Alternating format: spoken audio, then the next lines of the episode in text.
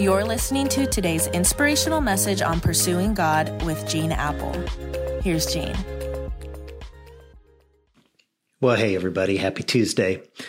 And we're talking this week about how so many people in our generation are living with heavy hearts or a heaviness in their soul. According to the American Psychological Association, our generation has the highest percentage of people who deal with a constant low-grade depression. How do we cope with these feelings, and can we really release them to God so that we can fully experience His power and presence? When I was a kid, we traveled every summer, 700 miles from our little home in Lincoln, Illinois, to our family cabin in Park Rapids, Minnesota, in our four-door Chevy Impala. There were two parents, six kids, a dog, in a four-door sedan, 700 miles there, 700 miles back. And we would ask the question 1,000 times that kids always ask on long trips, which is, are we there yet? And we would fight and complain about the choice of radio station, the temperature in the car, about a brother or sister who had crossed into our space over the line. And just when my folks couldn't take it anymore, one of them would say, why don't we play the quiet game? Remember the quiet game? You're just simply quiet. And the person who is quiet for the longest wins. Well, my parents loved this game. They got a lot of mileage out of this stupid game. And I remember one day having the thought, I don't have to play this game. I can talk. I'm 18 years old and I don't have to do this anymore. Actually, it was before I was 18, but I had the thought that I don't have to be quiet. You know, sometimes in Christian circles, people think it's being super spiritual if they're carrying a heavy heart that you put on a strong exterior. You pretend it doesn't hurt. You hold your head high. You play the quiet game. You pretend that it doesn't hurt by showing how strong you are through silence. And when people ask you, how you're doing, you just tell them fine. Everything's fine.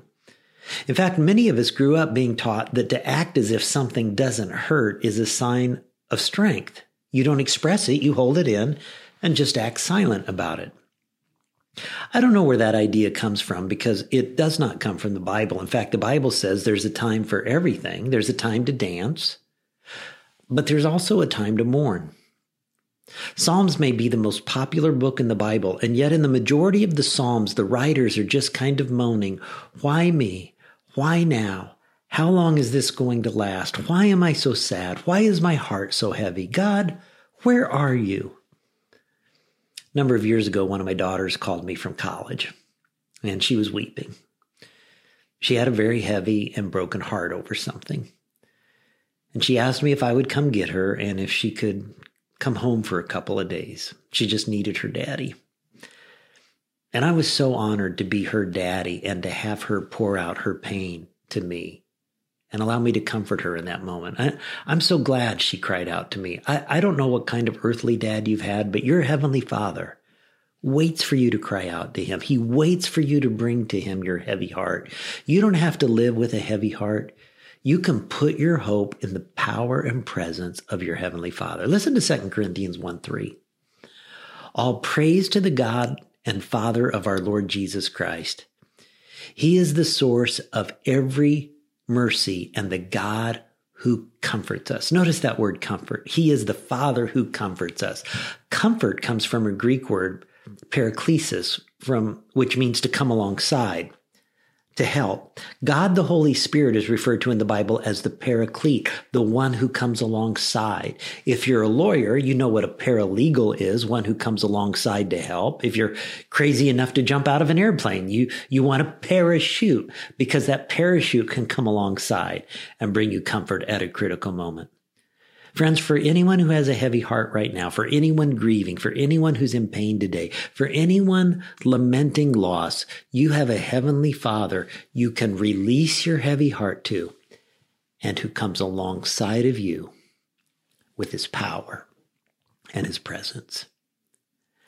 God, I thank You for the promise of the Paraclete, the Holy Spirit who comes alongside of us.